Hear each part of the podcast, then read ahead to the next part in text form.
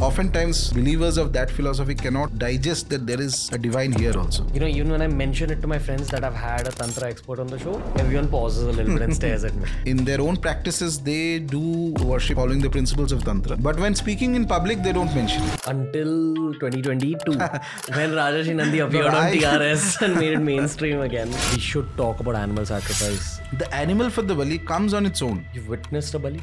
I've given bali many times. Do you have to eat the meat? Tantras are very clear that there has to be an actual physical sacrifice. There is a significant population of people who eat meat, specifically when there is certain kinds of problems which are insolvable otherwise. Spiritually, is it more wrong to go about human sacrifice? That's a question I will not answer. Okay, fine, fair. More or less, the believers and the average people, average people are all more or less believers. Some spirituality they will believe in. You can never convince a skeptic. You'll be trying to explain it logically, and in their eyes, all you're doing is ah, that's the truth. You've performed rituals in graveyards, Graveyards, no. Cremation grounds, yes. cremation grounds. yeah. it's Rajarshi Nandy who returns on TRS once again. This is the second part of our Devi special conversation that we had. It's always a pleasure deep diving with Rajarshi sir on this podcast. That's all I have to say before this epic conversation comes to a close. This is the final Rajarshi Nandy episode from this particular four episodic series. Make sure you check out the other parts as well. But for now, sit down and get ready to absorb.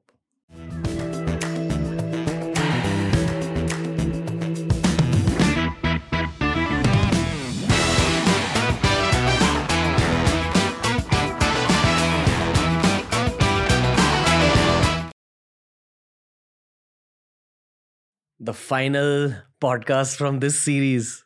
How are you, sir? Good. Wonderful. Has it been different from the last time we recorded? Yeah, perhaps uh, a little bit less of the dark and more of the spiritual, which is great, Okay. in my Okay. opinion. That's the intention you had like arrived to Mumbai with? When I first came last time, uh, I had a completely blank mind. I had no idea what it is going to be, what is it the conversation will be about.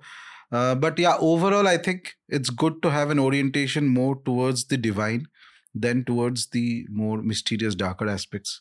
Because uh, as I was mentioning the last time, I my my experience of it is that if somebody um, indulges way too much into it, even from a very positive frame of mind that you want to do something, cure people or this or that, there is eventually a time when either you get out of the field or you will fall.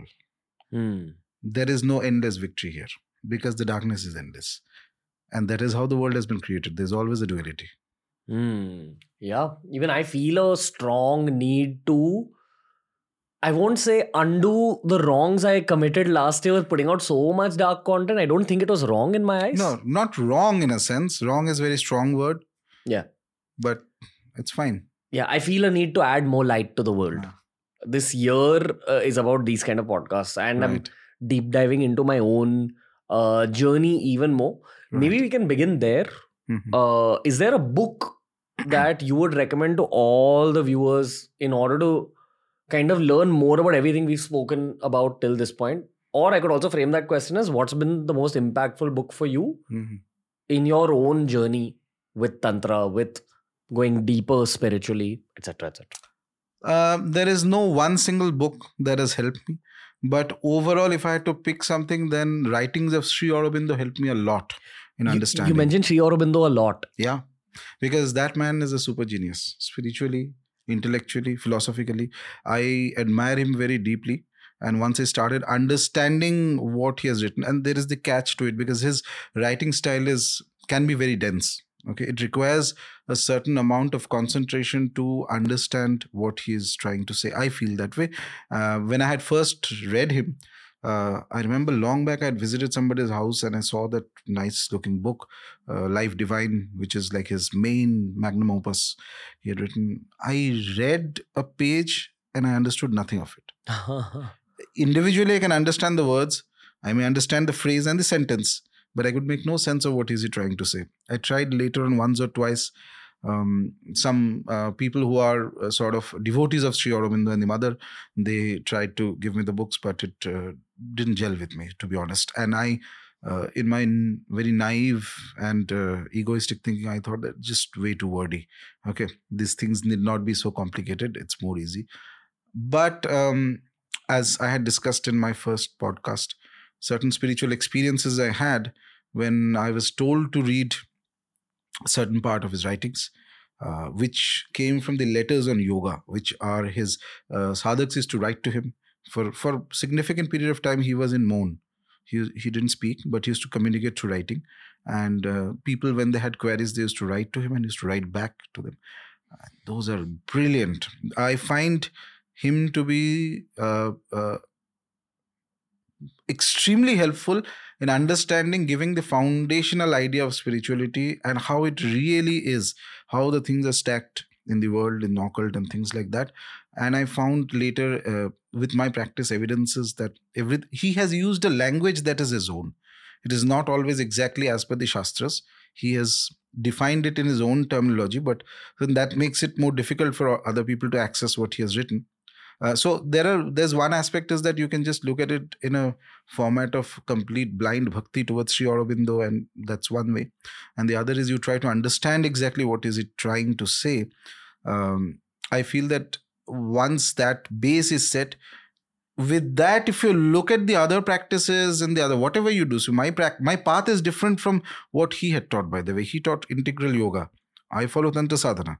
But many things in my experiences I could really, really figure out and understand after reading uh, a substantial amount of his writings. Could you give us the essence of what he said? Uh, no.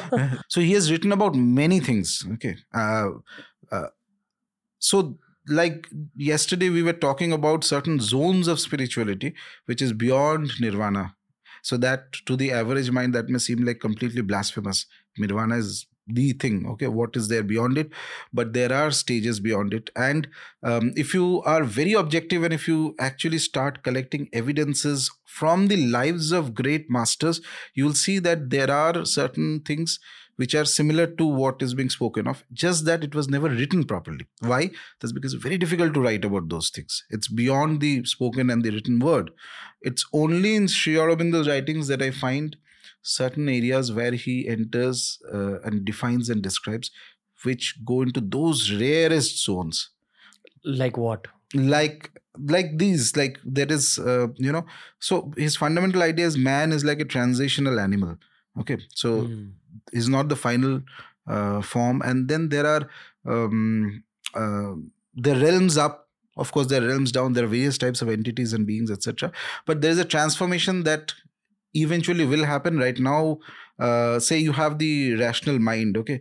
Uh, from this mind if you go into complete extinction that is uh, i'm uh, by the way i'm just saying that i'm uh, sort of uh, reducing his writings into a very small compact idea. So those who are scholars of aurobindo please don't uh, Sri aurobindo don't get you know that okay you didn't mention this and that. Obviously everything cannot be mentioned. Just giving a brief gist of it. And um, so, beyond the mind, there are other realms of intuitive capacity. And through sadhana, the mind can expand into those realms. Intuitive okay. capacity. Yes.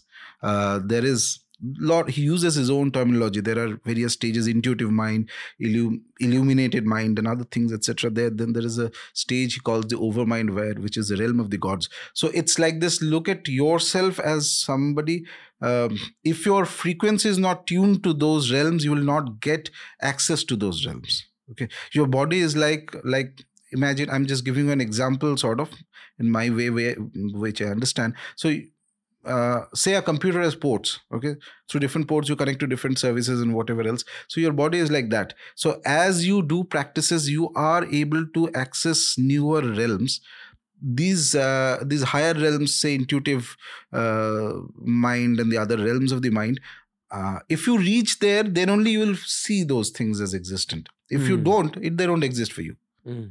Okay and so there is a realm finally where there's the realm of the gods and then there is other higher even higher there's a very um, uh, uh, how would I put it? An integrated realm at the beyond. So his point was that nirvana is one route after your rational mind. You can completely go into the nirvana and extinguish yourself.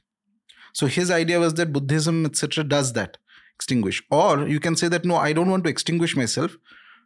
I want to transform the mind. Get the mind of the gods. Get the higher mind. Get the intuitive mind. Get the other mind. Choose sadhana. Okay and he used to say that this was the original vedic sadhana. So according to buddhism the path is you reach nirvana and extinguish yourself which i am assuming means that you escape the cycle of birth and death. In a way because they also uh, fundamentally believe buddhism that there is no atma. Okay there is the concept of soul is not there anatma it is said um, so basically there is no essence to you. What are you exactly? So if you say an average conversation in a hindu way if you speak so what are you? I am the atma. I am the jivatma. Jiva means i am the body uh, yeah and there is an atma inside okay. But they are saying that there is no atma inside. There's nothing. There is no fundamental essence of what you are. Mm. you hmm. are just a collection of karmic events that have produced brought together the body your mind and things like that it's like what coagulate you know there's there's the karmas are flowing like water and suddenly they coagulate together and there's a mass formed and this formation is based on various factors but karmic more mm. or hmm. less uh, and then you go about your life and things like that and you can be born anything human animal insect this that etc like this you go about and perhaps at the end the final reality is that there is nothing there's shunya as in you reach nirvana and then it's done. And this, what I told you, is very simplified version. Again, I mention this always. That's because scholars will. Uh, I interact with scholars also, and uh, obviously, in that one sentence, they'll find ki, no, it's like this and this. All that is true. I enjoy that. But just for a very brief overview, so there is the shunya. But there is one interesting thing I recall. Once I was reading an uh, interview of the Dalai Lama. Uh, not that I follow him very much, but that interview a few years ago uh, somebody was telling him, speaking him, speaking about the mind and certain Upanishadic statements there. And the Dalai Lama, he was saying that, uh, so if the reality, if the truth is fully transcendental, then what is the use? I can't understand it. But if I change the mind, hmm, if my mind changes from the normal rational mind that I see, it changes, expands, or something like this, uh, then perhaps I can see those realities. Okay. Uh, something like this he was saying. And I found it very interesting because this is also, in a very short manner, what Sri Aurobindo has been trying to tell. And Sri Aurobindo mentions, by the way, that he got the idea of these things when he was in jail.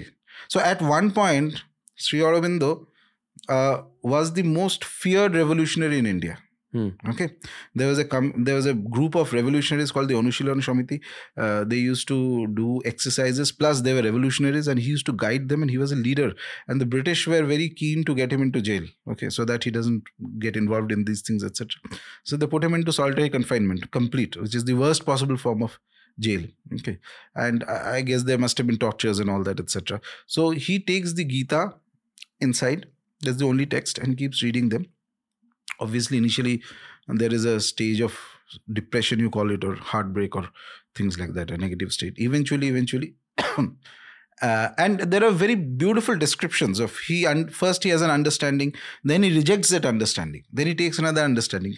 I took a lot of inspiration from that because i myself had certain when i started my journey i had a certain understanding of deities certain understanding of the path. As more experiences came there are things i had to reject Okay, and all these things, uh, in a way, I I noted down in the book that I republished recently, Adhyatmikta. Okay, uh, so my understanding of what the path is and that is not exactly as always you mentioned. So the texts or the formal shastras give you a basic idea that is there but it also has some changes based on the deshkal on the context of the times. That is to be understood so Sri Aurobindo was practicing his yoga and, and reading the Bhagavad Gita, and uh, he had a, he saw Swami Vivekananda. Swami Vivekananda had already left his body by that time. Okay, he saw had a vision of Swami. Saw vision of Swami Vivekananda appeared before him in the jail and pointed out certain things of higher realms. Okay, beyond the mind, certain stages are there. On that basis and few other experiences later, when he came out of the jail, by that time he was in a very advanced state so much practice he did in that state of incarceration. Hmm, when he comes out, then he gives a speech. It's a very famous speech of Sri Aurobindo called the Uttarpara speech. It's brilliant. It's one of the most remarkable things I've ever read. So, because he comes in and it is as if he's not speaking, it's something else is speaking through him. He's in a completely different state. The man who was a revolutionary comes out as a saint. he's in that state of mind okay then he eventually goes to Pondicherry and settles down there, and that becomes his place of sadhana for a long time. Uh, Aurobindo comes out of there. Aurobindo comes out of there. Uh, I personally have visited his samadhi once. Uh, rest his books are there. Uh, uh, so that's been a great inspiration for me. And oftentimes, when he's writing, even sometimes a small phrase here and small thing there, I can relate to certain experiences and it's very difficult to explain to others if you have not had those experiences so that's why i revere him very strongly okay. number one number two is that if you have to get a basic understanding of tantra and there are not too many very good books in the market in my opinion uh, one of the uh, books i had spoken about it earlier in one different interview uh, was uh, the principles of tantra shastra Shakta and Shakti and etc. written by Arthur Avalon. Arthur Avalon was Sir John Woodroffe. He was a judge in the Calcutta High Court okay during the british era. And he went on to become the chief justice of calcutta. So very important position okay. The white guy. Ha britisher Achha, the story goes and it's very beautiful. It's an anecdotal story. He says that once he was there's some case and all going on and he's sitting in his chamber and writing the judgment and suddenly he feels that his mind is clouded. He can't think properly and as if there's a pressure in the mind that to write a judgment in favor of one guy one of the parties. And one of the uh, so judges used to have assistants and all that. Even today i think they have um, so so he asks him that i don't know what is happening. Why is the pressure in the mind? And this guy says that you know one of the parties has actually appointed a tantric yogi to sit in the court complex and chant certain mantras. He is influencing your mind. Okay so he gets curious, and then he tells his other people, and they eventually go and uh, you know remove that yogi from the uh, that tantric yogi from the uh, courthouse complex. Okay. And the moment he has gone certain distance, he suddenly feels his head is very light. Okay, and he can think clearly, and that pressure in the mind is gone, and he is uh, no more as if there's no influence on his mind, etc. And he does the uh, judgment. But this gets him thinking कि ये हो क्या रहा है how is that even possible okay and he takes a tremendous interest he learns sanskrit he becomes very good in sanskrit he learns uh, uh, the upanishads the tantras etc he learns he takes initiation in tantra from one of the most profound acharyas of uh, tantra sadhana at that time who was supposed to be an expert in tara upasana his wife also takes initiation and he gets he does it as Guru instructed him, which means that Guru told him that when you're doing this sadhana, you cannot sleep on the bed, you have to sleep on the floor, you have to wear a certain dress like an Indian dhoti, uh, or those days, whatever chappals, etc., whatever food I, you have to eat. To the dot, he followed everything. And uh, he attained to Purnabhishek Diksha, which is a very high Diksha in Tantra. Okay. Uh, Purnabhishek Diksha. And then he collected many manuscripts of Tantra books of Tantra from different places, translated them, and he wrote in English explaining the philosophy of Tantra and defending Tantra because that was a time British era. See, a lot of the negative perception of Tantra that we have started from the British era. Wow, okay. Yeah. You know, even when I mention it to my friends that I've had a Tantra expert on the show, everyone pauses a little bit and stares at me.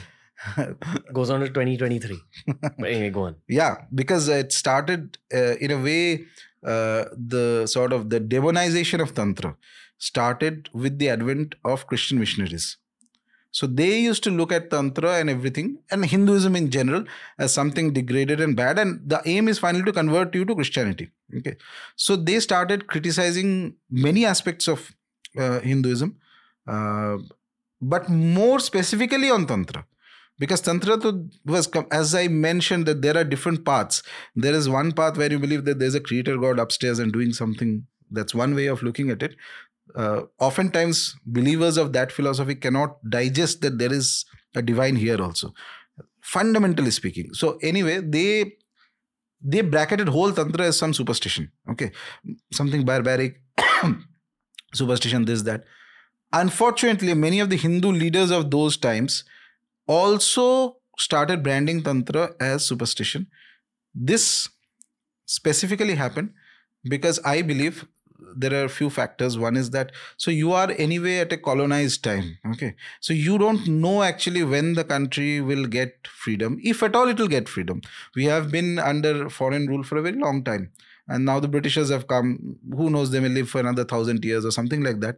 So then the basic idea was that let's try and find some commonality with their religious culture so that we can say that see we are not too different. So those aspects of hinduism which you could project to the west for example vedanta advaita vedanta you say that there is a brahman which is more powerful than deities okay because the concept of deities don't exist in the other western religions the abrahamic religions okay so you tell them no no we don't worship deities we worship some brahman and all that um, like this certain ideas where uh, I'm not saying it is anybody's fault, but it is perhaps the pressure of the times they lived in. So those were elevated more than others. And things like Tantra and all, it was impossible to explain to anybody, especially from the West. So they also started bracketing that this is all superstition and very bad and various other things, which I think is complete nonsense to the extent that um, uh, the Shankaracharyas of all people, the most learned of the Vedantins, Advaita Vedantins, uh, they know Tantra very well.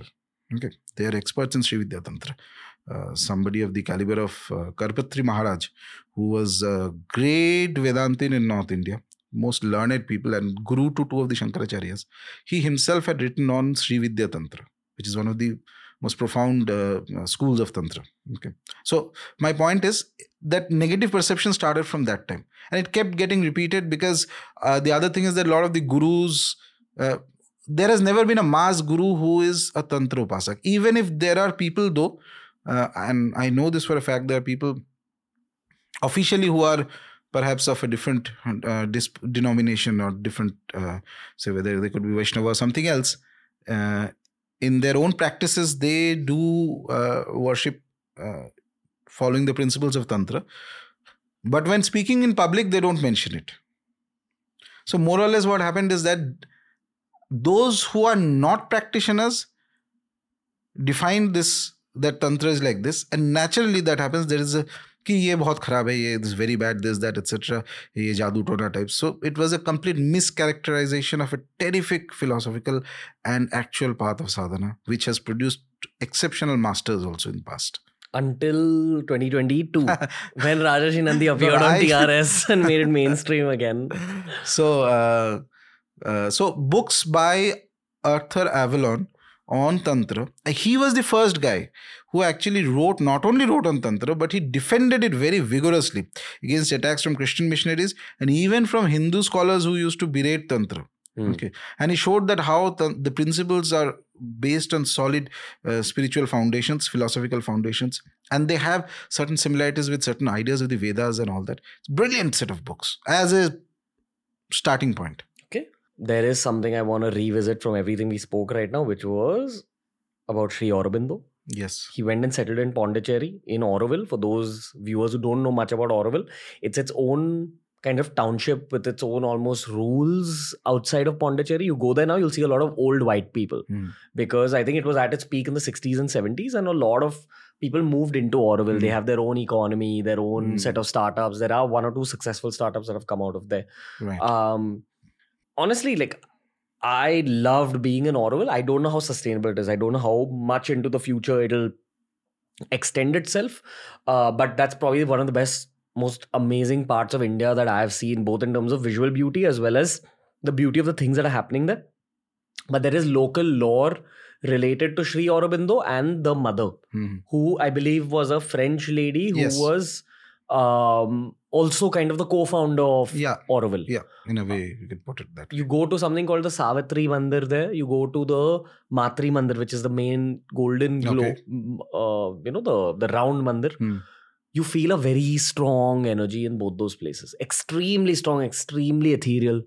Um, the local lore says that Sri Aurobindo was performing a lot of experiments there to understand the nature of immortality mm-hmm. in terms of mm. creating mechanisms for the body to either reverse age or not mm. age at all. Mm. I feel like this is chatter from the same realm that you mentioned in terms of higher realms of intelligence, etc.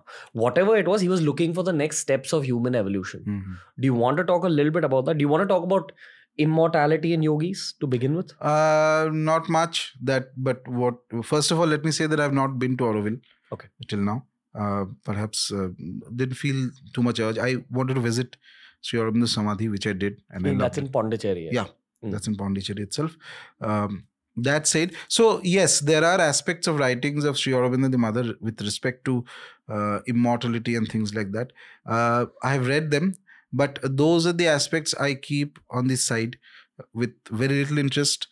To be honest, for the simple reason that I specifically focus on those areas of his writing which are relevant to me at the moment in sadhana. Okay. Okay. The ability to stop or reduce aging is a practice and an ability that does come to very high levels uh, people who attain to very high levels of spiritual progress extremely high. It's not again uh, the, as i mentioned these are what we are talking about is zones beyond normal conception of nirvana okay? So Way after Nirvana. way after. And you might be able to do that but i have a feeling that mm, whether a person is able to actually extend his physical uh, uh, existence. So another point comes in just struck my head. So mm, why would somebody want to extend his life here? That's a question you have to ask. What is the benefit? If world is misery what is the benefit in staying alive more? Maybe to just help the world. how? I don't know, guide younger so you can guide you can i i told you yesterday in the podcast you a spiritual person genuine one once he leaves his body he gets even more abilities to guide Mm. but sometimes it is possible for certain yogis to extend their lifetimes for many centuries. And those are not going to come so easily to you or me for that matter uh, to any ordinary person. Uh, by the process of so yoga is a very lot of loose term. Let's say there are both hatha yoga and tantra has processes but it requires more than process it's not about a process if you if i use the pro- word process you listener will think that you know certain set of techniques if i do immediately i'll no no no the zone beyond nirvana is a zone where you may think that you are in control but there are some other more higher powers it's a gradation of greater greater greater entities and powers that are in control and these are all divine by the way there is no na- darkness तो enter ही नहीं कर सकता उस zone पे so if they have a purpose for you then only you will succeed. If they don't have a purpose for you that no they think that you will perhaps serve better if you leave the body you will leave the body. Hmm. so it is not particularly about do i want to or do i not want to. To give an example uh, in in my last podcast i was speaking about a siddha who had helped me I mean, to i'm extremely grateful there was a lot of things he lot of other interactions which made me completely uh, be certain that he's no ordinary man at all. He's a very very very advanced state but he was very careful to keep himself hidden even when staying in society so that even his many of his disciples also didn't understand who he truly was what he was capable of okay? He had the ability if he wanted to be alive in the same body for 500 600 years or more. But then he says that sab dekh liya yahan pe there's nothing else to do now i want to do even more sadhana how do i do it? I'll go to the realm of the god whom i worship. And I'll, without the body it's you can for thousands and thousands of years you can endless times you can do sadhana. In that realm. in that realm. What do you think that realm looks like? Uh, that depends on the deity. For example? For example one i believe that one when we describe of the lokas so devi loka vishnu loka shiva loka etc so there is that energy of that devata most prominent and only people who are well integrated with that deity very close to that deity okay? They remain there and uh, you are in a very high state. It's like as if you are a reflection of the deity. Hmm. okay. Uh, it's free from various confines and the weaknesses and the other uh, disease and things like that or any of the human uh, flaws are not there at all okay and by doing upasana and the, that's the way of serving the deity and you can those so we have this beautiful example for to just to give you a brief example in the Shiva Puran, we have this story that uh, there's a asura called Andhaka, hmm, the asura of darkness. So he gets very powerful. He uh, he decides that he wants to marry Parvati, uh, and then there's a huge fight that ensues. And eventually, a uh, lot of like there's the divine forces, Shiva and all his uh, you know ganas and all that they fight with Andhaka, and finally after a lot of fight and this continues for a long time by the way it's not all uh, those fights sometimes range from hundreds and thousands of years and all that so shiva finally pins him down in his trident trishula and lifts him up like that okay and keeps him like that. And in that condition he starts uh, um, his skin starts becoming dry okay dry and crippled and like that. And he sings praises of shiva at that at that moment of just before death. Keep singing praises of shiva a lot. There's a ashtottara nama he sings specifically very beautiful. It's there in the shiva puran. And uh, he continues this for a very long time. And finally shiva is pleased and tells him that what do you want? So he says that lord i have understood that you are ishvara you are the great god. Make me one of your ganas. Ganas are people who are beings who surround shiva stay around shiva. Okay uh, make me one of your ganas. And then Shiva blesses him that, all right, I'll make you one of the leader of my ganas because you have done a lot of penances at one point, even though you are an asura. And tells him that for 3000 years you will remain as a gana and then you will get emancipated. Okay. Even so, this uh, idea that each deity I was telling you, there are various souls or various beings, very deeply spiritual, very highly spiritual, who are connected to that devata they can spend their innumerable periods of time, long, long, long periods of time, in the contact of the deity. And that creates a sense of terrific joy. That is also a form of devotion, by the way. It's like the culmination of your spiritual process. What else do you need? It's it's a bliss that is indescribable, that only the Devata can give you. Okay. Um again, I don't know where this question's coming from, mm-hmm. but I mm-hmm. feel like asking you about the Kumbh Mela. Okay. Have you ever visited? Yeah. Okay. Would you like to describe people you met there, things you saw, things that happened? What's the significance of it? There's lots of international viewers also watching this. Maybe have never heard of the Kumbh Mela.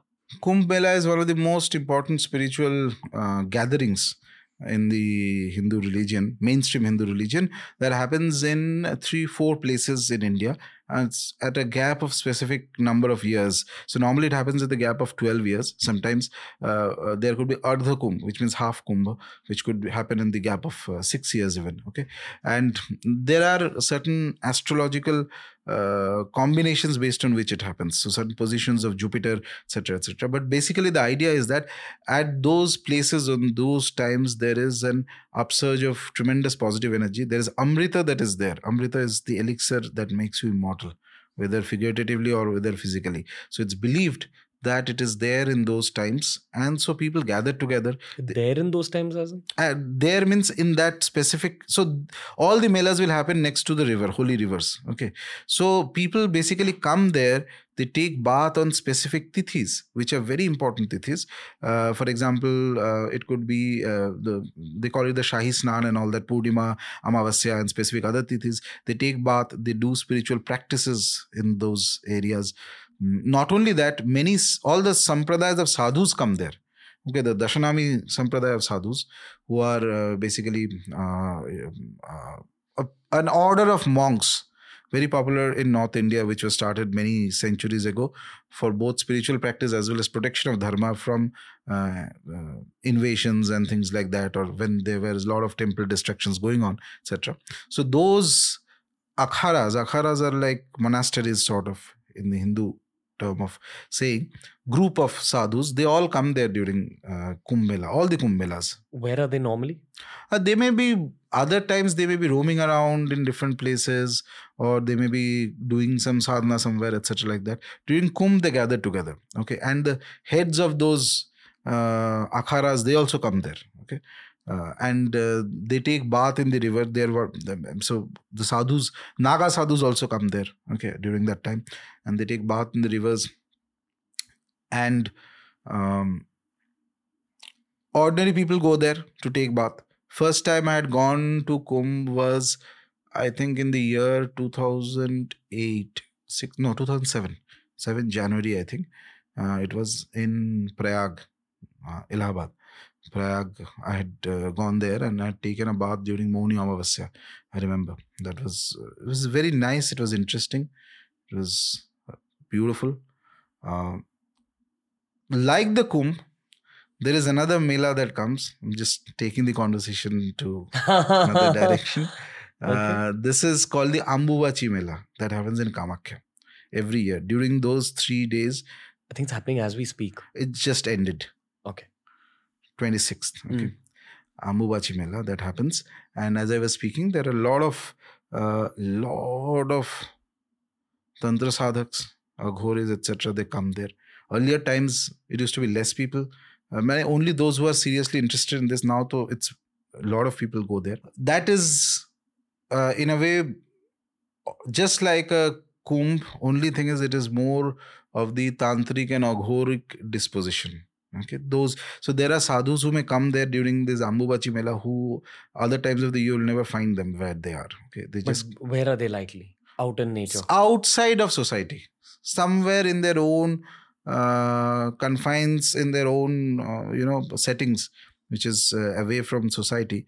Uh, they're perfecting, they're doing their own sadhanas and all that. Okay, so they may come there. But the difficulty with kum with Ambubachi is that because it's a uh, more tantra oriented uh, mela, so sort of mm, it's it's good to go there with a group uh, because looking at the faces, you can't figure out who is doing what type of practice. Okay, And someone can do something on you. possible. What do they want from an average person? Not all average people, but they may do. Uh, I had mentioned this. I had an experience once in one of the just uh, just around before Ambubachi many years ago. I remember they had. Um, I had met a tantric aghori type of individual who had certain abilities. So he was very. So he looked at me and started saying many in, things. There's no way he could have known. Okay, including what mantra I was doing and what practice and things like that. He was absolutely accurate to the dot. Okay, no mistakes, etc. And it was uh, it was interesting, and I got interested also. And then he suddenly said that okay, I'll, I'm going to teach you something, okay, X Y Z or something. And that X Y Z, I was very keen. I, I obviously there was a certain degree of desire to know that, which was so he was he was actually an upasaka of a certain Mahavidya. Okay. And he told me that, okay, all right, fine, you come at night at a certain place, we'll go there and we'll do a specific ritual and initiate you, etc. So I went there and then I figured out when the ritual was on, um, I figured out this is not what he, I just had a, I didn't know much at that time, but I had a, a hunch, sort of an intuition that this is something different from what he's, what he had told and what he is doing is certain, certainly different. Mm, and I got very angry at that time. So I kind of very angrily told him, uh, got angry and told him that no, no the, whatever you're doing is wrong, and the if you try to cause any harm to me, the deities I worship they will not spare you. Okay, and uh, somehow he just heard it. Uh, though I personally think that he was way more advanced in capability, uh, he heard it and he just uh, did a namaskara and he got up. So he was not doing the namaskar to me, but to the deities whom I named. Okay, he he figured that out. Okay. So later I figured out he was doing basically there are certain rituals that you can perform, for example, on somebody who is doing sadhana, uh, so that after that, whatever practice you do, the effects of that practice will go to that individual wherever they may be situated. Many various things are possible in the realm of the occult, and um, uh, so I'm not saying that everybody is like that. Could, normally, you will have a decent experience, and as I say, as more and more people come, that also creates a certain degree of normal safety. I mean, if you follow your normal, uh, you know, average caution when you go to any, whether it's Kumbh or whether it's here, you go, uh, and you go with a group, you should be fine. Because the more esoteric ones, the more powerful ones will either withdraw themselves or make sure that you cannot figure them out. Okay. Um, you had spoken about this in the Hindi episode Yeah. we had done. There was another topic had spoken about in the Hindi episode, which was animal sacrifice. Yes, Bali. Yeah, we should talk about animal sacrifice Okay. on the English podcast as well. Sure. There is also an element of human sacrifice that you've mentioned to me Yes. in conversation. uh, used to happen at an ancient time, not anymore. Okay. So, uh, animal sacrifice, though, Bali, we call Pashu Bali, is a integral part of Kolatantra. Integral part. There is no question about it. Whether it is, whether one looks at it from the Shastras, texts, or uh, even the evidences from very great tantric masters they've all agreed on this there's no there's no no two ways about it You know, Tantra is a domain with so many intricate rules yes that I don't think, as 2023 human beings, we have a right to question what's happening if it's listed out in that much detail. yes It's one of those Yes. situations. Now go on. Sir. yes exactly and um, i feel that a lot of the objection that comes is based on either misunderstanding or on uh, certain degree of personal bias that people may have so um, some people even believe that uh, sacrifice has to be of the uh, inner impurities. So that is one level of sacrifice that is fine. But tantras are very clear that there has to be an actual physical sacrifice um, in certain types of practices when they're done okay? And i mentioned the term kola tantra again here because it was mentioned uh, earlier also. Because in kola tantra paddhati when the puja is done then you have to offer uh, actual meat fish madhya alcohol grains things like that okay? Actually so even a great tantric acharya of the last 500 years perhaps very few people of that caliber in Sri Vidya school of tantra he was known as bhaskara he was from south india okay? So he mentions in some of his texts that pratyaksha is to be used. Pratyaksha means that which is actually there. So you cannot use a substitute for meat if you are in the kola tantra path. Only if at all it is not available you are in a circumstance where you have to do the ritual but you really do not have all the ingredients. So then you may use a substitute for it. And those are also very listed. You cannot randomly use substitutes. So listed what is the specific substitute? Like i was uh, telling you one of the substitutes for meat is considered to be uh, urad dal vada. Okay? One of the substitutes for alcohol is coconut water. So it has to be coconut water. You cannot just take say say sugarcane juice and say that oh this is no very specific. Tantra is very specific about the in- ingredient about the time about the mantra about the paddhati and the deity. Only then it will work. And Hmm. plus there's an x factor which is the sadhak. If the sadhak is incompetent all the things also will not make it work. Okay.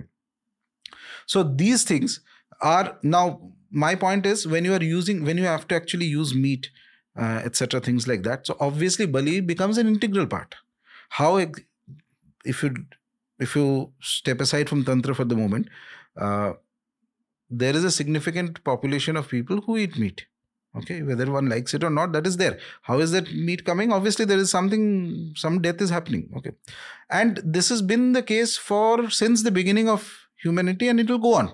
It's not going to stop. It is not even a question of morality to be honest. Those who are um, want pers- so those who personally say that i don't want to continue with me that's all fine but i believe that this uh, specific judgment that you know that somehow not eating meat constitutes some great degree of spirituality not necessarily correct. It's just a personal bias which doesn't mean that i'm saying everybody has to consume it. Follow whatever is your cultural norm do that. But um, there is enough evidence of many great masters who used to consume meat uh, other things. And now coming to the context of this ritual though those who are into Kola Tantra and worship deities by this paddhati, they will have to use it. So, where does the meat come from if you're not giving Bali? Bali is standard. Now, this is one thing. Number two, Bali has other intricacies into it. Um, I have seen evidences of very high caliber upasakas doing certain sadhana, etc. The animal for the Bali comes on its own with specific signs on the body okay and if correctly given it produces a tremendous effect tremendous effect. But again, all of Tantra is dependent on few things. One is right time, right place, right deity. Uh, in general, my opinion on this is uh, very clear, which I've mentioned many times. Uh, there has been a concerted the same in the same vein as I was mentioning during the British times. So there has been a concerted effort of stopping Bali in innumerable temples today. Hardly two or three, maybe four or five temples have Bali Pratha still going on in India. I feel that that is a mistake. There has to be 25, 20 to 25 percent of Shakti Pithas must have Naimittika Bali. Naimittika means on specific tithis. Okay. So the worship of a deity is uh, dependent on how the Shastras are guiding you. You cannot, if you deviate from the Shastras, so if you, so you can say that no, I don't like this path, I'll follow some other path, that's fine. But if you are into this path, you cannot modify things based on your whims and fancies. Then it is not going to produce the result. As simple as that. Yeah. Uh, I'm a pure vegetarian. I've turned vegetarian. Okay. And we've spoken about vegetarianism a lot on the show. Hmm. Uh, I believe that in yogic paths, for the process of yoga to move forward, it's recommended that stick to a vegetarian diet when you're fully engaging in whatever people call Kriya Yoga, etc. etc. That's why I think the vegetarian narrative comes in. Also, I just want to mention to the viewers, especially those of you who uh, might be getting offended with what Sir is saying, and I'm sure there is going to be some people, as is the case with every podcast. Uh, I think you're talking, as in Rajarshi Sir is talking, from the perspective of Tantra Shastra. Yeah. Which is rules written down and carried through time orally since ancient times. That's why you're saying that you think it's a mistake that Bali Pratha is banned Yeah. in certain temples. And by the way, not just for most people actually don't among Hindus, one of the biggest problem is that 90% never read texts. They have no idea what is written in the text. What their conception of religion is what they heard from people who have also not read texts. So they Hmm. have a very extreme amount of confidence कि मुझे सब आता है लेकिन actually very little knowledge. Okay. So uh, the idea of sacrifices was also there in the Vedic religion and in doing certain analysis of the Brahma Sutra Bhashyas, uh, Brahma Sutra is one of the core texts of Vedanta. Many of the ancient acharyas were very clear that even in the Vedic sacrifice, where a bali, Pashu has to be given, it has to be given. It is not even a question of yes or no. Uh, to the extent even that uh, Paramacharya, who is one of the most respected Vedic saints, Shankaracharya um, uh, of uh, Kanchipita, who is no more, is one of the most respected Vedic saints. He also used to mention the same thing, by the way. And this is, I'm talking about few decades ago. He was perhaps one of the most respected spiritual figures in India and South India. Used to mention the same thing. Because what is there in the Vedas is to be done the way it is. If you do not do it, you are. So, what happens if you don't do the Bali Pratha properly? So, in times of crisis, and not just for an individual, by the way, I'm talking about society. A temple doesn't cater to only an individual, it caters to the energy level, uh, protective energy level, positive energy level of that whole Kshetra when there is going to be some kind of difficulty, and if at all there is that comes, uh, the the result and the involvement of the deity will also be very minor. So you have used a substitute, the result will also be a substitute. That is very clear. There is no two ways about it. And sadhana, remember this thing, is not about what you feel. मेरे को ये चीज अच्छा नहीं लगता है I don't agree rishis are saying all right you go to a path that doesn't require bali no problem with that. But i will go to this part to kolatantra and then i will criticize that this is not correct. That means you're not worshipping the deity you're worshipping yourself. Do you have to eat the meat of the animal? uh, that depends on what specific practice is being done okay? It's a lot of people i know a lot of people actually uh, who are complete vegetarians and even in some cases people of uh, uh, other uh, sampradayas and all that who come to Kamakhya to give bali, specifically when there is certain kinds of problems which are insolvable otherwise. Okay, so Kamakhya has a reputation. A lot of people comes there, uh, come there to do certain uh, pujas and balis and things. Very some problems which are very very difficult otherwise to solve. So it is not compulsory to eat. However, there are certain rituals in tantra in Kola Tantra, which is very high level, which is known as uh, sitting in a chakra and performing those rituals, etc. So there you will have to consume. The meat. Yeah, whoever is a part of that ritual. Is it cooked in a certain yeah, way? yeah, it's cooked in a certain way. There is no, you cannot add onions and garlic to it, um, and there is a certain manner of cooking. Uh, not just meat, there'll be fish, there'll be other things, etc. And that eating is not normal eating at all. As in? Uh, there's a constant chanting of mantras While you eat. before after continuously before consuming anything. It's a it's a it's a sadhana. And it's a very interesting sadhana and perhaps one of the most powerful sadhanas. When a group of uh, upasakas who are initiated who know this multiple of them six seven of them can sit together simultaneously do this ritual. So it is as if you, you this ritual works by the principle of uh, a certain non-duality with the deity it's the deity who is consuming these things through you Hmm. and your mantra japa carries on along with whatever you are consuming. So normally, what a food would have taken you say say half an hour to consume. This ritual may take you two and a half to three hours. Okay. Okay, elaborately, step by step. There are lot of rules where you keep keep you know how you keep the plate, what you touch, what you cannot touch, how you do, etc. There's a hierarchy of people sitting who is more senior, who is a lot of things are there. Correctly done, it is one of the most powerful rituals. It's like simultaneously a group of people are doing certain amount of sadhana of the deity, and uh, it generates tremendous power. When an animal is sacrificed, spiritually, what's happening? To whom? To the environment?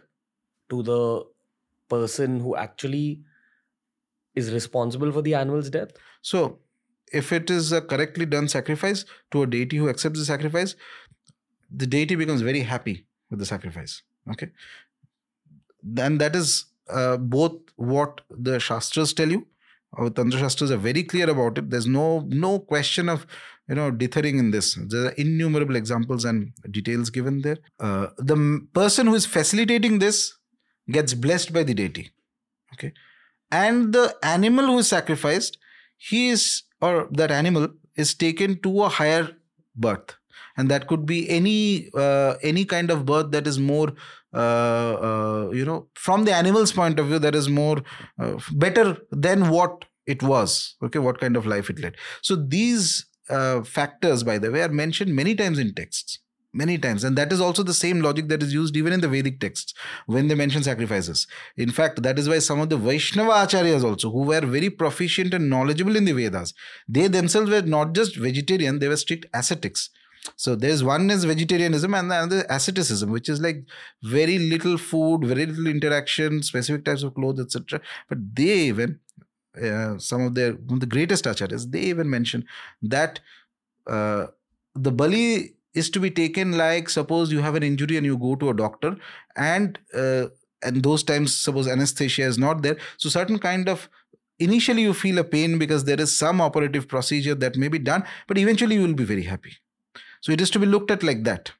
And because it is done with the chanting of the powerful mantras power of the mantras blessing of the deity eventually considers this whole process it is to the extent they go on to mention that it is not to be considered as himsa it is not at all an act of violence it's an act of elevation provided you do it by the rules.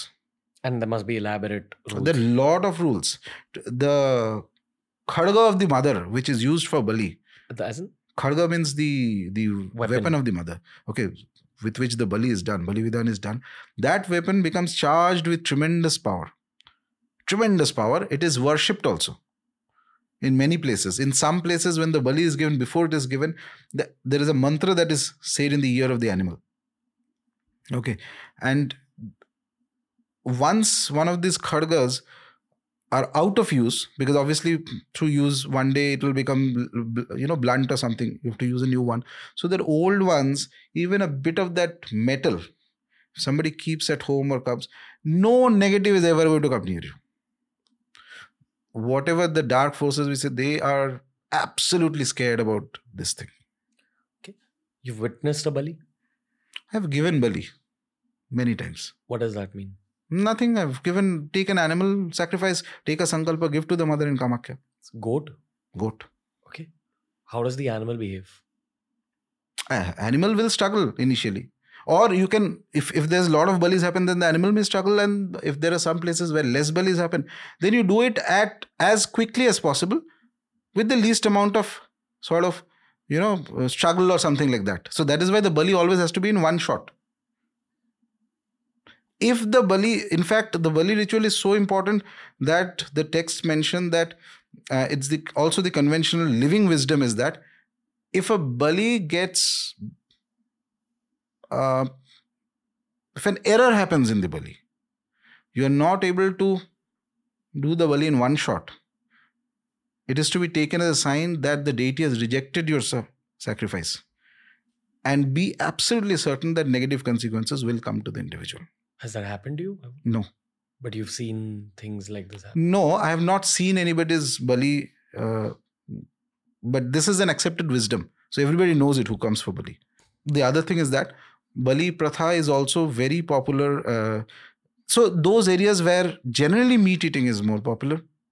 Uh, so Bali is a very standard practice. Even without the Tantra Shastras also, the common population, lot of times, so they may have a specific desire and a mannat and what you call it, you know, to the deity. They may say that, okay, if you if this gets fulfilled, so that I think that that is perfectly all right. Because as I say, at the end of the day, uh, for, for the vegetarian it may seem like very odd or something like that but there are innumerable people who are non-vegetarians they have been so they are today and they will be so and they have produced great saints also by the way so all of the some of the greatest tantric masters whether it is Matsyendranath or whether it is Brahmanandagiri, Purnanandagiri, they are fantastic, high caliber siddhas. They've all given Bali. They've written about Bali, etc. etc. So there's no reason to believe that uh, there is anything wrong on that. It's As a matter of perspective. Yeah. Do you want to mention what you told me outside about insulting the Bali or crying about it within the temple premises?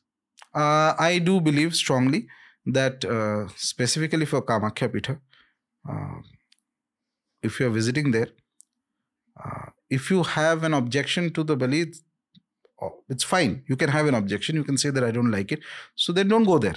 That's my point if you go there and if you are highly critical of it, uh, it is possible that you will invite uh, certain consequences in your life after you come back from that pitha because Kamakhya is not like any other place. It is absolutely alive, it's charged, and there is Ma Kamakhya, and there are various other entities there surrounding her, Parivar Devatas, you call it, etc. Uh, and I've seen this happening many times with people. And I warn them this one thing if you're going there for the first time, it's okay. You may feel shocked by the Bali, etc. Don't criticize. You don't bother about it. You don't have to give Bali. You don't bother about it. You be focused on the deity. You do your sadhana, you come back. But if you sit there in that kshetra and keep criticizing, um, you are inviting trouble. So this is also the generic idea of the rishis why so many paths were given. It is not because you sit in path A and start criticizing path B. Just because you don't understand doesn't mean it doesn't work. So the reason why these were given is that there will be people with different temperaments, tendencies. For some, this is the right path. For some, it could just be some other path, etc. So you stick to your lane and don't bother about what the other lane is doing so long as they're following the shastras. Okay. Sunday become the heaviest podcast of the day. Also, we're doing it at the end after all these other podcasts. Every time I speak to you, my brain is filled with so much information that I take some time at night. I just have to be alone and process everything I've mm-hmm. heard. Mm-hmm. It doesn't happen with too many guests. It happens with you and maybe Abhijit Chavda. Okay. You know, I get like the slap of information. um, wow. Okay. Uh, i am blank right now. I don't have a question. That's that's honestly where I am because when you're speaking, I'm going to this whole world of Kamakhya, everything that happens there. At the moment I go to that world of Kamakhya, the only reference point I have, because I've not been there myself, is the place you sent me to. A month I'll tell ago. you when I first went to Kamakhya, that okay. story. Okay, go for it, please. We'll come back to my tangent in some time. No, you complete that. Okay. My hmm. tangent was going to be about Trimbakeshwar. You advised me to go there and yeah. carry out a puja. Yeah. Called, am I allowed to say it? No. Nagabali hmm. and hmm. Narayan Bali. Um, it happened maybe three weeks ago in my life. about a month ago, it's been creating a radical shift in my own journey. Right. I didn't know that pujas like this even exist, which can create such a shift in Hmm. your mindset. Hmm. And what I've learned from you is that it removed something called Pitrudosh, which is Hmm. nine generations of ancestors before you, Yeah, a lot of ancestors. Yeah. which is Hmm. nine into nine. Hmm. 81 people's karmas Hmm. get released. No, so basically, uh, uh, the Narayan Bali and Nag Bali ritual that is done is that if there are ancestors who are stuck, sometimes they can cause a lot of issues and difficulties in an individual's life, in a family's life. Not just one individual, it could be, you will see a pattern in the family, sort of, okay? Uh, multiple individuals. Uh, problems in marriage, problems, uh, oftentimes problems with children, either not having children or having children with uh, special uh, difficulties or spe- you know special chi- that type of children which who require more attention than normal okay? Uh, or some other sometimes some diseases etc happen. So these things can be figured out if there is an unsatisfied pitru okay? Sometimes it could be more than one unsatisfied pitru. So there are a set of rituals here. And again this works these things work like art. Art why? That's because it is not a science. It is not 2 plus 2 4 just because you go and do the ritual does not not everybody will get the result. Hmm. some will get some may not get. Why? It depends on the intensity of the problem. If the intensity is very high there are other um, there are rituals set of rituals. Uh, basically you do that and you wait for some time and you check if there's an improvement etc uh, so this ritual uh, Nagbali and Narayanbali can be done in Trambakeshwar. Trambakeshwar is one of the most powerful Jyotirlingas and Shiva temples, and uh, I believe that the form of Lord Shiva that is there, he has the ability to remove curses from an individual's life. Suppose you have attained some curse in some past birth, he's the one who can remove it. The form of Shiva. It's a beautiful temple, amazing temple. On a very personal level, I've been feeling courageous Yeah. after that. Like, I feel like my self doubt, which has been there for my whole life since my teenage. Mm. I think I was only confident when I was a child. then it just went away because of circumstances, because of things I heard, the kind of content I consumed, the Mm. friends I had. And it had gone till I would like to believe recently. And I can actually feel that radical shift inside myself. Mm. Now, some people might think this is placebo. Mm. Uh, I know what I'm feeling. Right. Feel like I'm a different person Mm. since then. And Mm. I'm becoming more and more courageous, more and more confident as I'm moving forward. Mm. Very like rock like on the inside. Uh, so thanks, thank you, sir. uh, this was needed. But Mm. uh, what effect does that Nagbali and Narayan Bali have? if it is uh, if if it has the positive way of if if it produces the right results uh, then it placates the pitrus who are disturbed once they get placated uh, they move forward in their own journey and it's like lifting of a burden from that individual certain blockages will get opened uh, many things uh, disturbances in life lack of peace etc it depends on where the problem manifested and you'll find suddenly that something more positive is developing there in that uh, area. Uh, sometimes it could even be a cause for things like uh, psychological problems and things like that. That also could result from you know problem of pitrus and all that. It depends. One has to analyze the horoscope and certain other things to figure out what it is um, that is there. And nagbali is basically if there is a sarpadosha uh, or something like that in the horoscope uh, then that ritual is to be done. So it kind of placates again it's it's like a uh, it's like a the way we do shraddh ceremony of ancestors so we do shraddh ceremony of uh, snakes. Not actual snakes by the way. This is like a replica of a snake that is made and then the ritual is done. But it has rituals have their own power if you do it whole life is a ritual actually everything. When a sportsman gets into the arena for that whether he's looking up or is touching the ground that's a ritual. It gives you confidence. A set of actions coordinated to cause some positive change inside you is a ritual. And all rituals are beautiful all rituals are powerful. It's a language in itself. Mm. it's a language of communication. Those who don't know they will think it is gibberish. Somebody who doesn't know english thinks that "Yeah, what nonsense is this? Some blah blah is going on etc but if you know it changes your perspective same thing with rituals if you know what is happening it's beautiful if you don't know you think that uh, some superstition and all that the word superstition is thrown around very easily i feel more often than not it is more like an excuse for uh, oneself to justify one's lack of understanding of something. Mm. जो Or, मैं नहीं समझता हूँ वही superstition है. or will to understand. Yeah, if you're that is feeling- also there. The ego is also there. Ego says, "No, I don't I'm too cool for this. I already have too much stuff to worry Very about. good. Best of luck then. It often makes me think of a skeptic's spiritual journey. There's lots of people who just shut off to this. Mm. Lots of people all over the world. Mm. In fact, Earth minus India contains most of these people. Earth minus India, the Gulf, parts of Africa, parts of South America. Mm. The rest of the world Mm. is just in a skeptical Mm. predisposition at this stage of human history.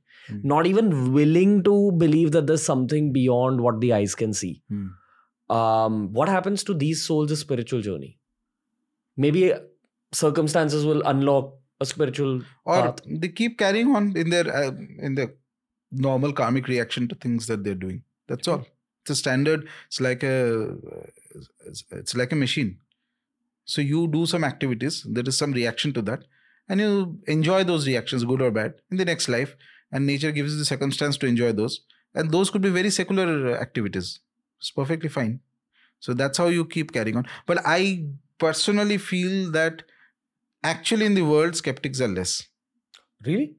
I feel that there are there's a there's a different type of skepticism, which is suppose I am talking from a specific I am talking from the dharmic point of view. Okay, you may belong to a completely different mindset viewpoint. Okay, so you will feel that all this is doesn't work, but you have your set of parameters to judge and understand these things. See, this is what works. Okay, I feel that any given point in human history, even past and now, the number of people who are actually atheistic is very less. Hmm. Okay. People who actually believe that there is something more to the world than what the five senses can see have been far more. And we have seen not just ordinary people, uh, whether it's philosophers, whether it's scientists, whether uh, mathematicians, we have had historically, uh, these things were integrated. And it's like you get inspiration from these ideas that you execute into whether it's poetry, whether it's writing, whether it's music, whether art, etc. So many other fields of human development have been there. And in all, some or the other form of the spiritual was acknowledged. Not everybody has the same framework of looking at it, which is different, which can be different. But the idea that there is a spiritual realm was more or less accepted by 80 to 90% of humanity all across. Hmm. Uh, atheism, this 80% sort of tolerates atheism. It's like they look at it as, oh, okay, he doesn't have the capacity to understand this. It's okay, no problem. Okay. It's more like if I talk to you about certain things that you don't understand and you say that I don't believe. So it's you feel a certain degree of mixture of compassion and tolerance. That ठीक है बेचारे को समझ में नहीं आता है कोई बात नहीं While the 20% feels judgment and हाँ a जी feeling मैं of I have understood everything and these are all fools and I am the only smart chap in the uh, history of more or less the believers and the average people, average people are all more or less believers. Some spirituality they will believe in. Yeah. It may not be the same thing. Hmm. Yeah, you can never convince a skeptic and you shouldn't even try. Ah, shouldn't even try. I learned only recently because no matter what you say, you'll be trying to explain it logically Mm, or you'll be trying to explain the concept of curiosity and openness. And in their eyes, all you're doing is "Ah, la, la, la, la, la." that's the that's the truth because they're already looking at you Already like you're a crazy person. So that's what it is. the first time you went to Kamakhya, so let's let's go back. Uh, so first time I went to Kamakhya many years ago, I had before that I had gone to there's another temple I really love, uh, which is uh, it's a very small Shakti Pitha Hmm. in Bengal in Birbhum district. Uh, it's called Konkalitala. It's uh, it's a Kali temple, Hmm. powerful Kali temple, beautiful Kali temple. Okay, Where I, is this? uh, it's in interior Bengal. Okay. So I used to go there and uh, often meditate there um, and, uh, you know, perform uh, my own rituals there, meditation and things like that, etc. Mantra japa. So there I had met one individual who was very accomplished Tantra sadhak, very high caliber, very high caliber. Perhaps one of the nature has been kind. I've seen many good people. So he was one of those. He had uh, various abilities and he had spent a lot of time uh, doing Tantra Sadhana. Now he was in a secular profession.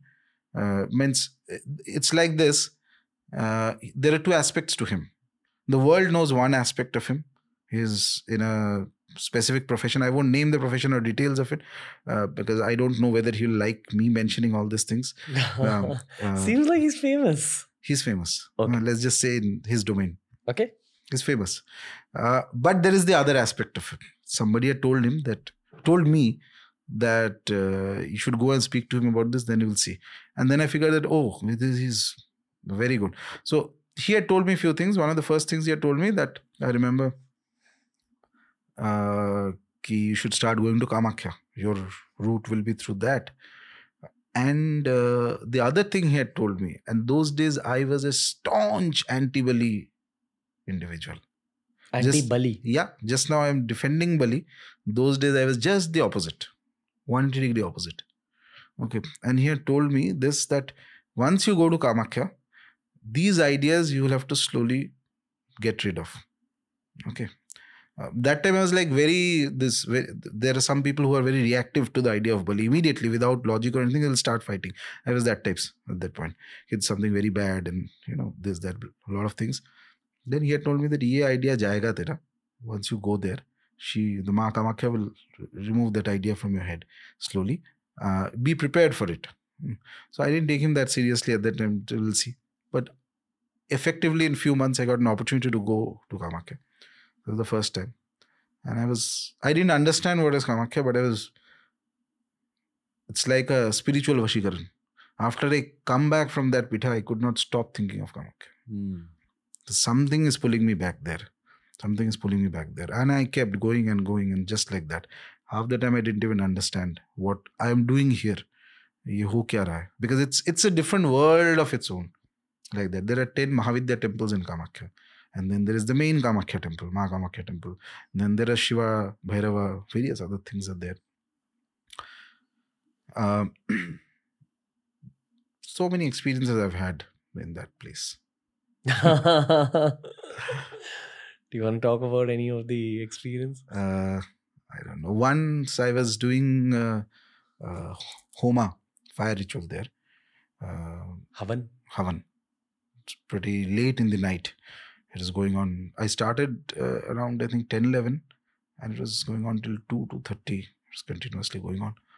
And um, I remember right in front of me, I felt the presence of a deity, form of the mother.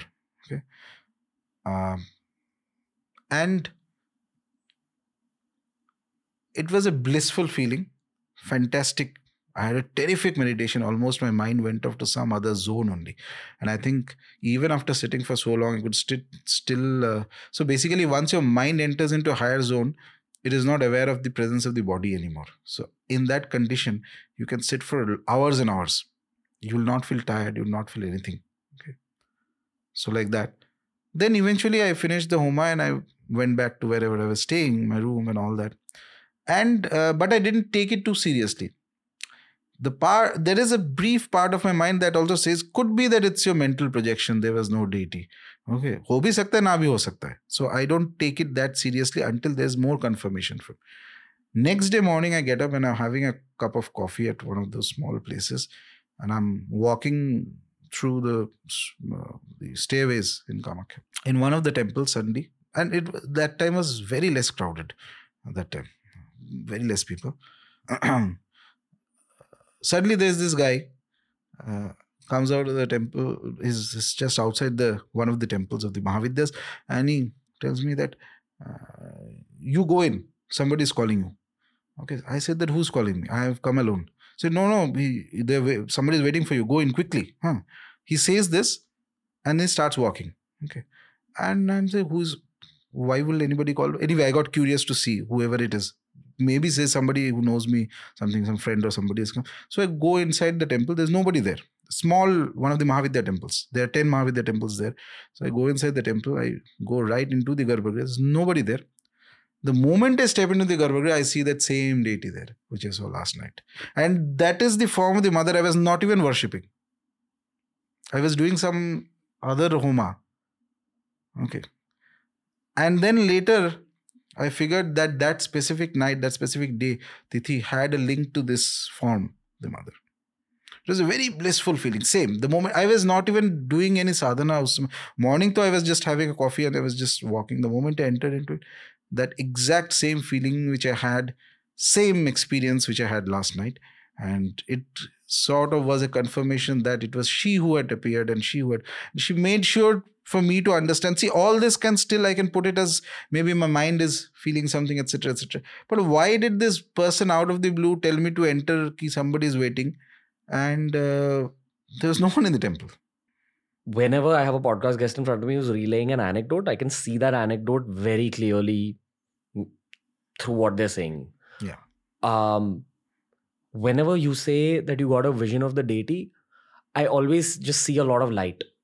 Is it truly just a lot of light, or are you actually able to see a being, a human being like figure? Are you able to see the clothes that the being is wearing? Uh, more than that, not only seeing the truth or otherwise of a vision is understood by feeling the energy of it. Uh, that's the way I see it. So these things are kind of personalized to some degree.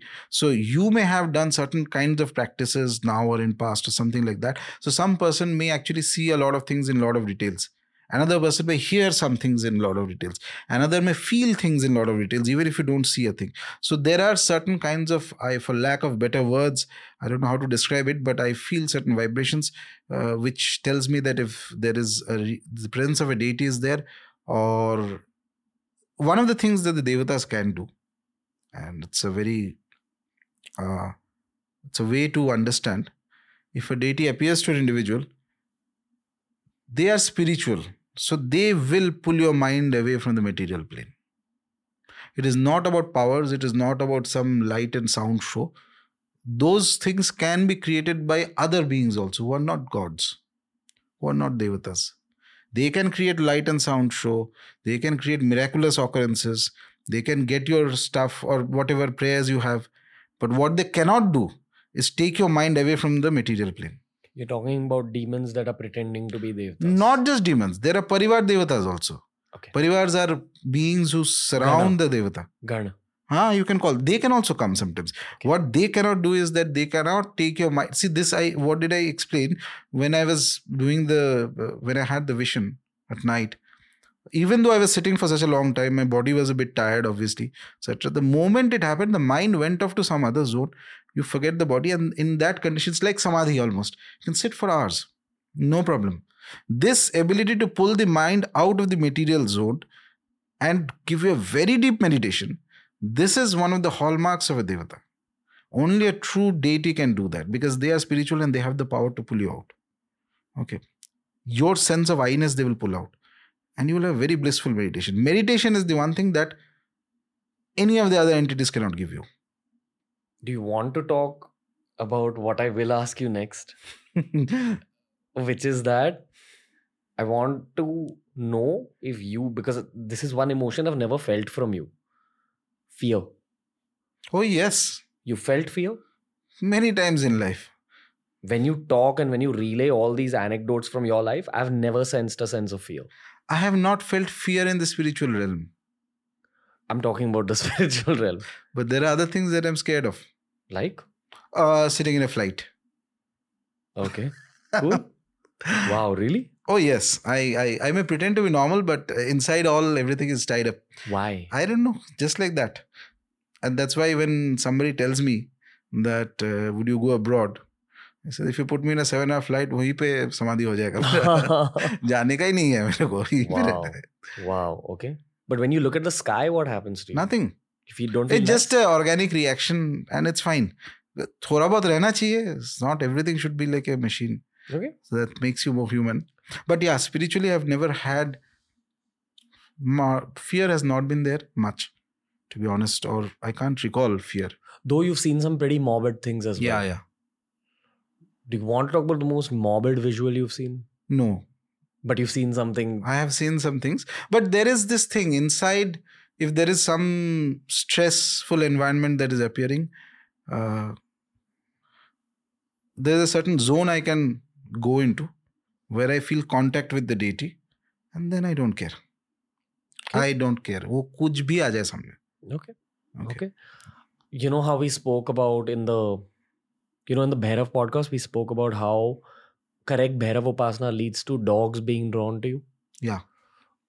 I would assume that when you're doing the Upasana of other deities, their Vahans are. Uh, drawn to you or no, not necessarily. There are more. That's more complicated. Okay, that's more Okay. complicated. Uh, Bhairav Baba is one of those deities who are slightly easier to worship if certain parameters are there, as I mentioned.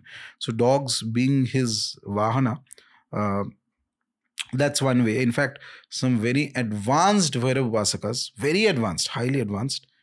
Uh, suppose they were to appear in this particular locality, you will see that every dog in that locality will behave in a different manner, as if that there's some military training going on, all disciplined. Every word he says or not says, or he reacts, they will have a certain uh, very disciplined manner in which they will behave.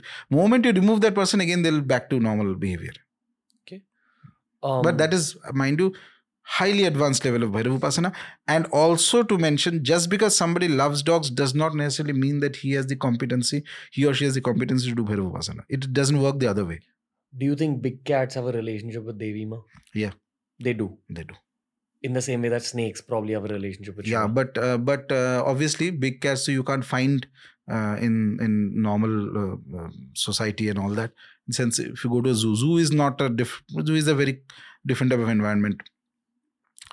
As I was mentioning, there are certain Devi rituals if done in a very uh, those places where it's away from society and there are uh, wilder animals and all that.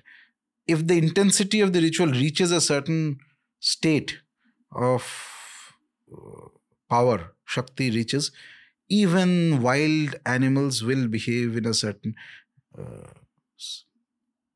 for lack of better words, reverential manner. And you'll be amazed to see if you ever get to see anything like that. Towards you, Towards the environment, because Okay. it is the presence of the deity that does it.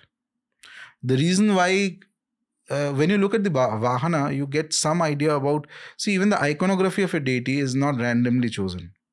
It gives you a lot of information, okay, of what to do, what not to do, etc. So when uh, so Ma Durga rides a lion, so there's a royal authority already there. If the blessings of Durga actually truly comes to an individual, one of the first things he will become is that in that area he'll be looked at as a leader automatically. Whatever field he's in. Suddenly people will think that oh he's guy this guy is the one huh? Well, let's listen to whatever he has to say. And you don't even know why why you are doing this. But this is because she bestows that authority.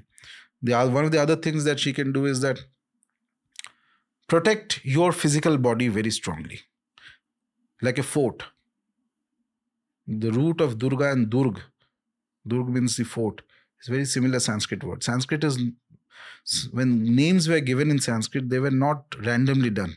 There was some logic in the root of the word. That is why specific names are given to specific deities.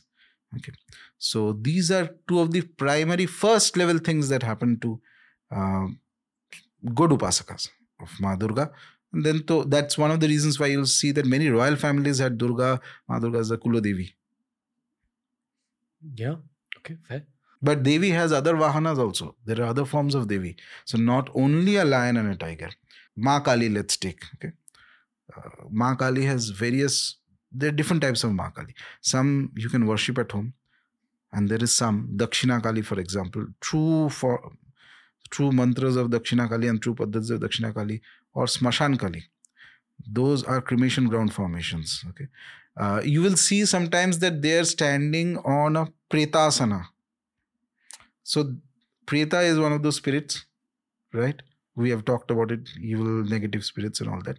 So, that becomes an asana of the deity. An asana as Asana means just like the lion becomes an asana. She's standing on the lion. Ma Durga is standing on the lion. like a vehicle. or a Vehicle, exactly. Like a seat, vehicle. You can call it that. So there are forms very aggressive of Ma Kali, Chamunda, etc., that can have the Preta as a vehicle. And that indicates that if that sadhana is done, a certain degree of control on those entities come and you must but first of all that though comes later you must have the strength inside to uh, Handle. handle it exactly and those sadhanas are not done at home those are to be done in the cremation grounds Because I've heard of Durga Ma so commercially since I was a little child, and you even see the presence of Durga Ma in movies. yeah, yeah. Does it mean that if you do a Tantra Upasana of Durga Ma, you have a different relationship with big cats? no that is far off let's say uh, uh, the other thing is that most of these uh, devatas including bhairav baba. If you're doing the sadhana from your home setting sitting in a town etc so you can succeed up till 30 35% honest opinion. Beyond that you will not be able to go. You have to go to a temple. no you have to go to depends on the date you have to go to secluded place where there are less human beings. Human beings are the one who cause most obstruction.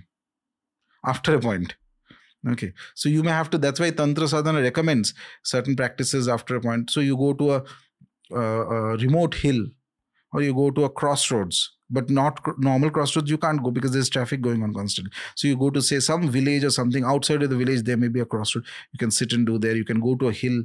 You can go to a cremation ground but not all cremation grounds.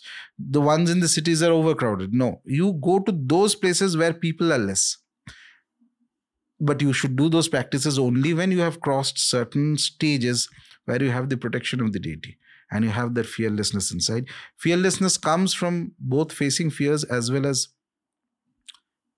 being absolutely not a false confidence a deep seated realization of the power of the deity you are worshipping. You know that if there is trouble there is help. You've performed rituals in graveyards? graveyards no.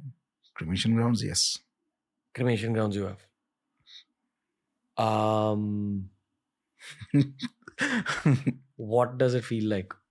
beautiful Beautiful. Why? why i can't describe it feels beautiful But uh, matlab you're surrounded by death. yeah it's there's a vital power in there What is the vital power?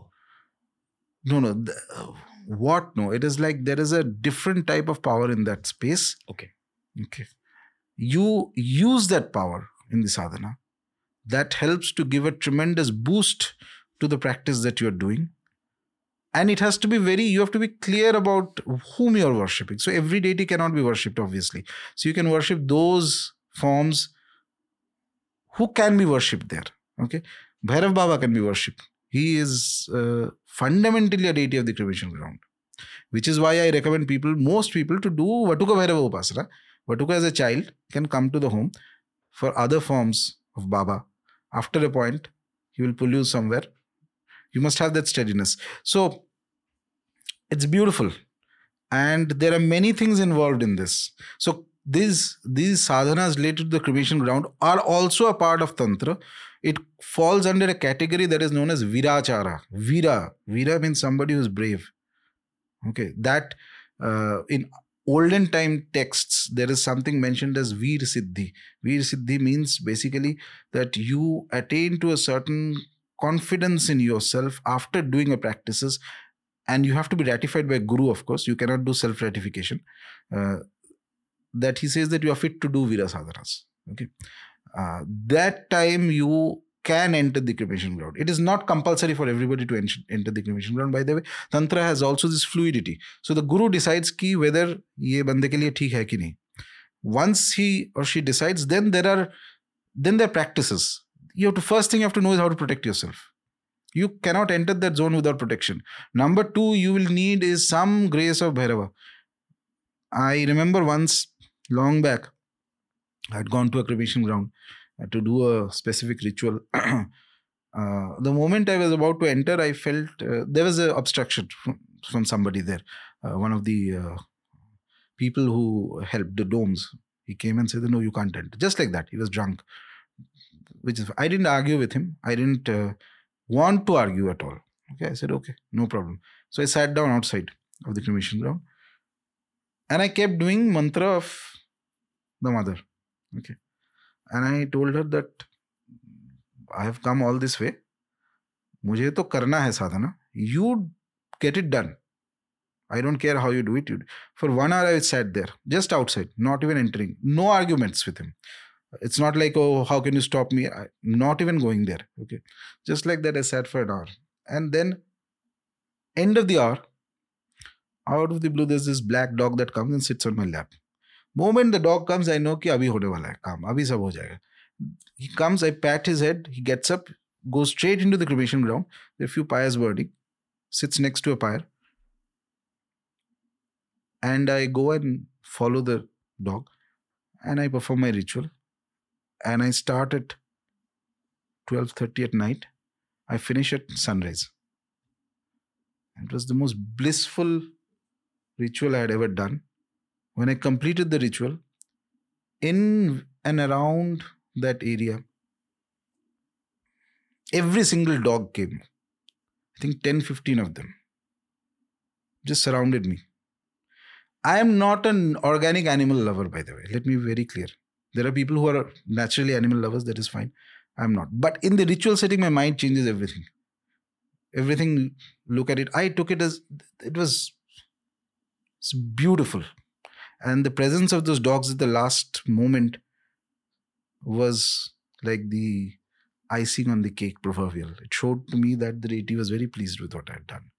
It was just, it was not a, there's nothing negative in it. It's just worship of God. That's all. Worship of the Devata. Who likes coming to those places. Okay. And when I sat down for the first time, I realized that I had made a mistake in approaching that space from a specific direction. I should have approached from another direction. There's something blocking that way. So first thing I sat down and I invoked Bhairav Baba and said that, Baba, I will do this ritual, you protect. And once I started that ritual, that same guy who had obstructed me, he came there, he saw it. I don't know what came over, he didn't say a single word. Not one obstruction at all, not one word. What if it was Bhairav himself? Uh, I don't know, I'm just saying. Uh, it was, uh, that was one of the experiences I still have, that feeling I have. It's not about the ritual or at the end of the day, whatever you're doing, whether you're doing there or you're doing a mantra japa at home. And some people have this fascination. When I was less mature, I used to have that fascination that something is going on in the cremation ground. Bahut maza aa raha. No, it's not like that. That same feeling can also come right inside your puja room. And if your sadhana is not working into your home, where in the comfort of your home, it is not going to work other places also. You can run 10 different worlds, 10 different. तुम्हारा घर का दाल भात अगर अच्छा नहीं लगे तो हर रोज you cannot go and have in the restaurant पेट खराब हो जाएगा तुम्हारा your sadhana works at home you feel that joy and that happiness and that connection to the deity, that love you have to feel. You have to love the deity more than everybody else, everything else in the world. And that love is something you cannot force on somebody it comes from within eventually. When you realize that how deep is your connection to your ishta how long you have been worshipping certain things they reveal to you and all that then you feel that ye alag cheez hai. it's not like human love. It's not they are different. If they decide to come to an individual it is for lifetimes after lifetimes. You can be born in antarctica also next lifetime they'll find you it is not like human love. Human love is aaj acha laga kal something or the other happens. And by the human love means all human love, even with child and parent. I've seen so many things in cases and various things, etc. But theirs is very different. Either they will not come, and if they come, they'll be with you. And they expect you to have that kind of consistency. And that is the one of the primary reasons why deities don't come to humans so easily. Because humans are fickle. You have to transform yourself. You feel a certain degree of strength inside you, a certain power inside you. What that power is doing is it is expanding you psychologically, both here and there's a vertical expansion that happens, there's a horizontal expansion that happens in deeper states. What it is doing is making you, we call it the adhara, it is changing. Adhara means your mind and body. It's changing these things so you become capable of loving a devata. In your confined human condition, most people are not capable and that is why sadhana takes lifetimes and lifetimes. So the reason i diverge into this is because very often immature people if they hear this they think that oh let's go to the cremation ground. Do not do that. You will invite innumerable troubles sit at home and do your sadhana with discipline. Enjoy it here then everything will happen. I have another opinion about uh, the concept of gurus. So human gurus are important I feel, uh, and they will always be important because most of humanity, as I mentioned, it's very difficult to connect to a deity. To love a deity, something who doesn't have a physical presence, it's very difficult. You have to change yourself, and that is the sadhana. But suppose an individual comes along who has that ability to actually love a deity and suppose can make a deity as his or her guru. It's very rare, but it's possible. Then that individual, the blessings a deity gives to an individual is so remarkable that you will be, that individual will be known for a very long time in that specific area as somebody remarkable. And there are many examples of this.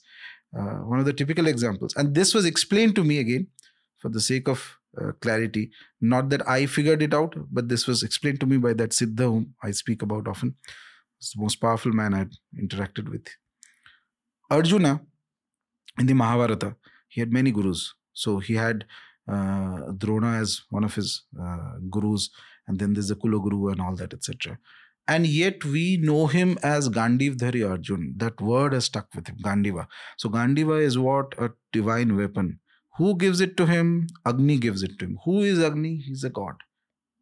The moment a deity interacts with an individual, truly a Devata interacts, he or she can in a second can do something to you make sure that you will be known for something for a very long time. He'll make you exceptional in some zone and area. Look at kalidasa the story of kalidas is so inspiring. So he's a he's like a fool a murkha. Doesn't can't speak sanskrit can't speak anything those days everybody could speak sanskrit. Then he uh, to the king to make uh, you know uh, take sort of revenge on his daughter gets him married and then the daughter realizes at night that this is just a fool who doesn't know anything. She gets very angry and kalidasa feels insulted. And she so he runs and finally the story goes that he falls and uh, there's blood that comes out. Okay. And the moment blood comes out kali ma kali appears. Okay. And uh, he's scared. He doesn't want to he says that oh, i want to end my life and all that. No she gives him a blessing. And after that till today people are saying that there is nobody like kalidasa a deity gives a blessing to somebody. Ramakrishna Paramahamsa, so many gurus he had, all of them are wonderful and praiseworthy. But what makes Ramakrishna today somebody whom the world worships as Thakur? All Bengalis worship him, more or less. The world considers him to be one of the greatest saints. This all happened with the first experience when he saw Ma Kali. When a true Devata comes to an individual, he or she transforms that individual in a manner, gives him a Shakti, infuses a particular Shakti whose ripples will be felt in a long time in specific area. That is one of the hallmarks of a true deity. Do you have any idea how much people demand for more podcasts with you? no. Yeah, but sometimes people send me, but uh, yeah. Okay. Under any spiritual podcast we do, there's always three or four top comments with your name with 500 likes 700 likes. That's how much you're in demand on the internet. Have you ever kind of looked at your own life from an external perspective in this stage in terms of the sudden spike up of fame that's yeah. happened in your own journey? Yeah i i i have pondered about it uh, because uh, my life was going very smooth. Okay.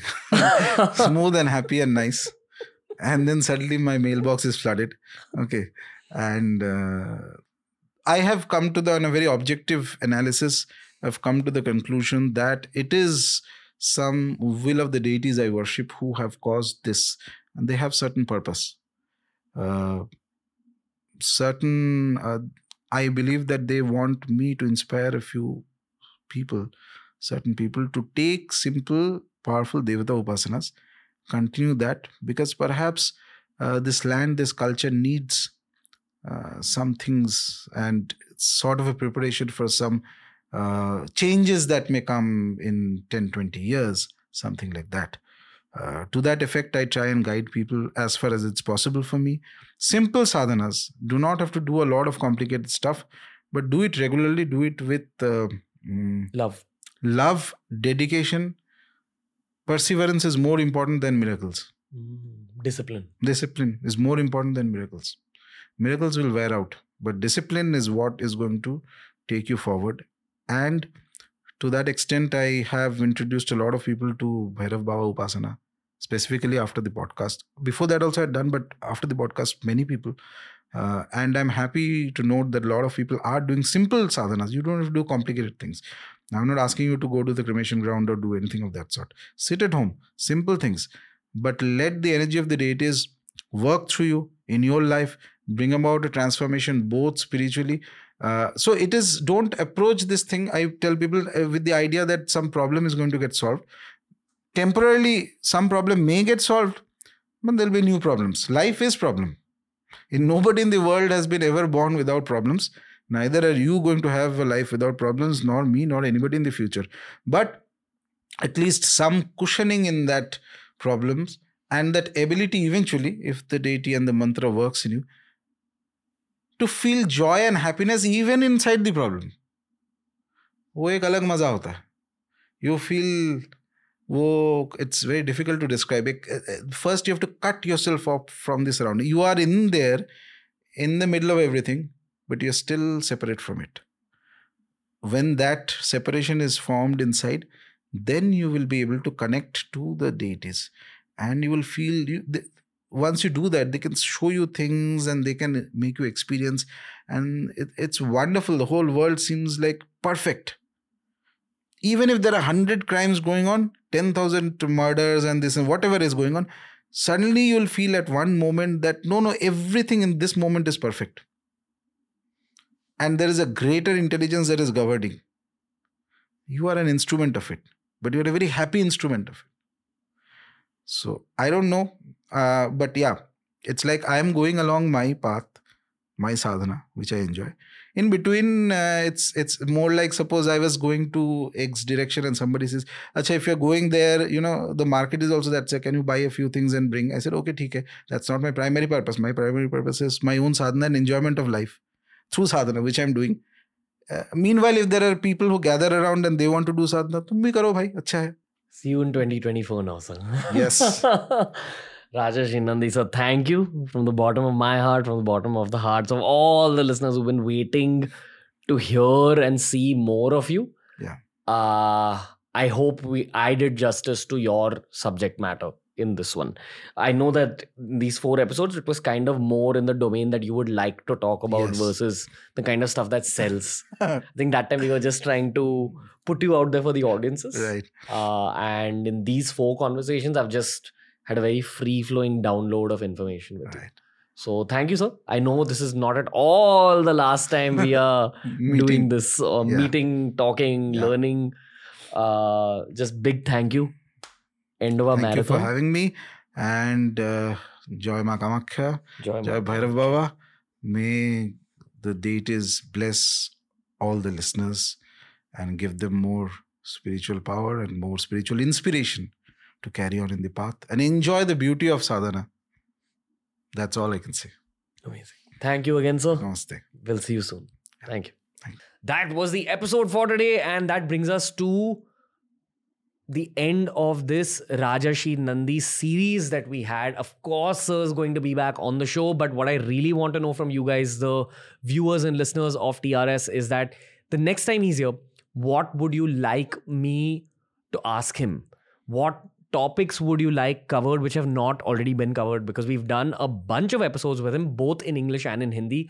If you've not seen our Hindi episodes with him, there's newer, fresher content that's uploaded there which is why I'm a little confused about what I should talk about to him the next time. Please let me know. We're very open to your suggestions. Um, Rajarshi sir also goes through the comment section. So if you have messages for him, comment down below. So is going to be back on the show very, very soon. And until then, keep supporting TRS if you're done consuming all of Rajarshi sir's episodes. Here's some more episodes with other people who spoke about Tantra with the Buddhist perspective on Tantra, with maybe a slightly millennial perspective on Tantra. So make sure you check out these other guest episodes as well. TRS will be back very, very soon.